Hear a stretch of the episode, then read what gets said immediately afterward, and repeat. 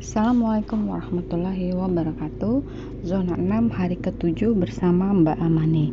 Harusnya tadi minta Mbak Amani ya untuk cerita bahwa hari ini kita masuk di kisahnya Fatimah putrinya Rasulullah.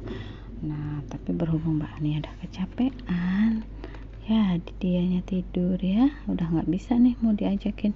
Ini sempat siang karena uh, apa malam karena Mbak Mani tadi lagi ada ujian lisan kemudian sayanya juga tadi pergi kerja nah jadi Fatimah putri Rasulullah ini uh, adalah seorang putri ya dari ibunda Siti Khadijah Nah, ia tumbuh menjadi sosok yang penuh kesabaran, punya sifat malu, sopan, dan menjaga kesuciannya. Sifat-sifat terpuji yang didapatnya dari sang ibu ada di Fatimah ya. Nah menyusul kelahiran Fatimah saat itu Allah menurunkan surat Al-Qasar. Surat ini merupakan salah satu kabar gembira bagi Nabi Muhammad karena kelahiran putrinya akan menjadi nikmat dan kebaikan yang luar biasa. Fatimah termasuk kelompok pertama dari kaum muslim yang beriman kepada Allah Nah, ia sangat mencintai Rasulullah, kasih sayang dan teladan kedua orang tuanya menjadikannya anak yang baik, lemah lembut dan terpuji. Ia tumbuh menjadi anak yang mandiri. Mandiri ya, hal itu terbukti pada saat pemboikotan uh, kejam, pemboikotan yang dilakukan oleh kaum musyrik terhadap kaum muslim, terutama kepada Bani Hashim dan keluarga Muhammad. Fatimah begitu tabah ya, dia tidak mudah mengeluh Betapa mulianya Fatimah karena tidak heranlah dia termasuk wanita penghuni surga. Nah, bagaimana kisahnya tentang Fatimah? Fatimah kemudian akhirnya menikah dengan Ali bin Abu Thalib ya. Nah, menjadi suami Fatimah. Rasulullah suatu ketika uh, Rasulullah bertanya kepada Fatimah, apa yang membuatmu menangis Fatimah? Demi Allah, aku telah menikahkan kamu dengan orang yang lebih pandai, lembut, dan lebih awal masuk Islam, tanya Rasulullah. Ternyata tangisan Fatimah itu bahagia karena dia menikah dengan Ali.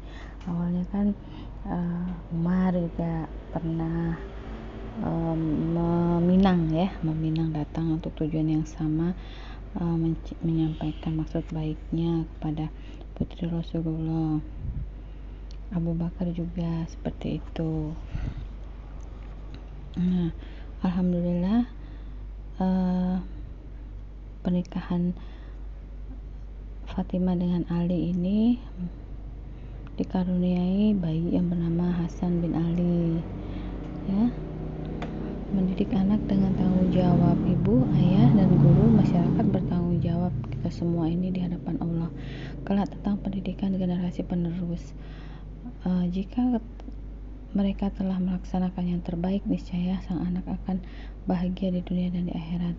Tetapi apabila melalaikan pembinaannya niscaya akan celaka dan dosa akan berada di pundak-pundak mereka. Jadi kita itu di sini belajar dengan Pak Mani betapa soal peranan seorang istri ya dan ibu apalagi setelah menjadi ibu dia benar-benar harus bertanggung jawab terhadap pendidikan anak-anaknya. Nah kemudian kisah Ali bin Abi Thalib ini termasuk sahabat yang sering mendapatkan kepercayaan dari Rasulullah. Ali bin Abu Thalib juga turut serta dalam setiap peperangan ya kecuali perang Tabuk Thalib sering dilibatkan dalam pertempuran. Dia pun harus rela meninggalkan keluarga, terutama istrinya itu Fatimah. Walaupun sering ditinggal suaminya, Fatimah tetap melaksanakan tugasnya. Fatimah itu mengurus rumah tangganya dan anak-anaknya. Semua dilakukan dengan baik. Nah, ini ada kisah ya. Kan Fatimah itu uh, kalau membuat roti itu dari biji-bijian ditumbuk sendiri digiling sendiri kemudian diadon sendiri baru dimasak jadi uh, jadi roti ya. Nah suatu ketika Ali kasihan ya dan kemudian me, meminta kepada Fatimah agar minta diberikan seorang budak gitu loh untuk membantu dia. Ternyata Rasulullah malah mengajarkan doa. Jadi sebelum sholat eh, sebelum tidur itu suruh baca subhanallah walhamdulillah wala ilaha illallah 33 kali. Nah besok pagi kita akan mempunyai kekuatan ya. Jadi alhamdulillah. Nah untuk uh, pesan dari Rasulullah bahwa siapa yang melepaskan kesusahan seorang mukmin di dunia niscaya Allah akan melepaskan kesusahannya di akhirat. Siapa yang memudahkan orang yang kesusahan niscaya Allah akan memudahkan urusannya di dunia dan di akhirat Siapa yang menutupi aib seorang muslim, niscaya Allah akan menutupi aibnya di dunia dan di akhirat. Allah selalu menolong hambanya jika hambanya tersebut menolong saudaranya. Nah ya, ini kisah Fatimah bahwa meraih kehidupan yang baik dengan amal soleh.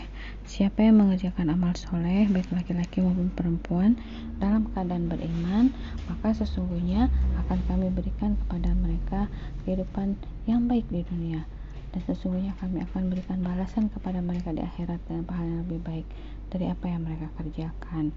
Kami sampaikan juga tadi ngobrol sama Pak Mani oh iya ya Maya bahwa kalau kita melakukan perbuatan baik Allah itu selalu balas dengan yang lebih baik lagi ya. Pahala-pahalanya.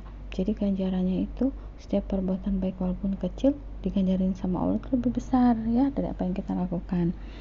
Nah jadi ini cerita tentang Fatimah ya kemudian ini ada kisah sedikit ya. Ada kisah Fatimah. Ini masih panjang jadi mungkin besok kita sambung lagi lah Fatimah. Ketika bagaimana sih rumah tangganya Fatimah? Gimana ketika Rasulullah wafat ya? Fatimah ditinggal oleh Rasulullah. Udah gitu nanti kita baru masuk ke pada Ummu Salamah ya putri dari seorang pemuka Quraisy yang disegani.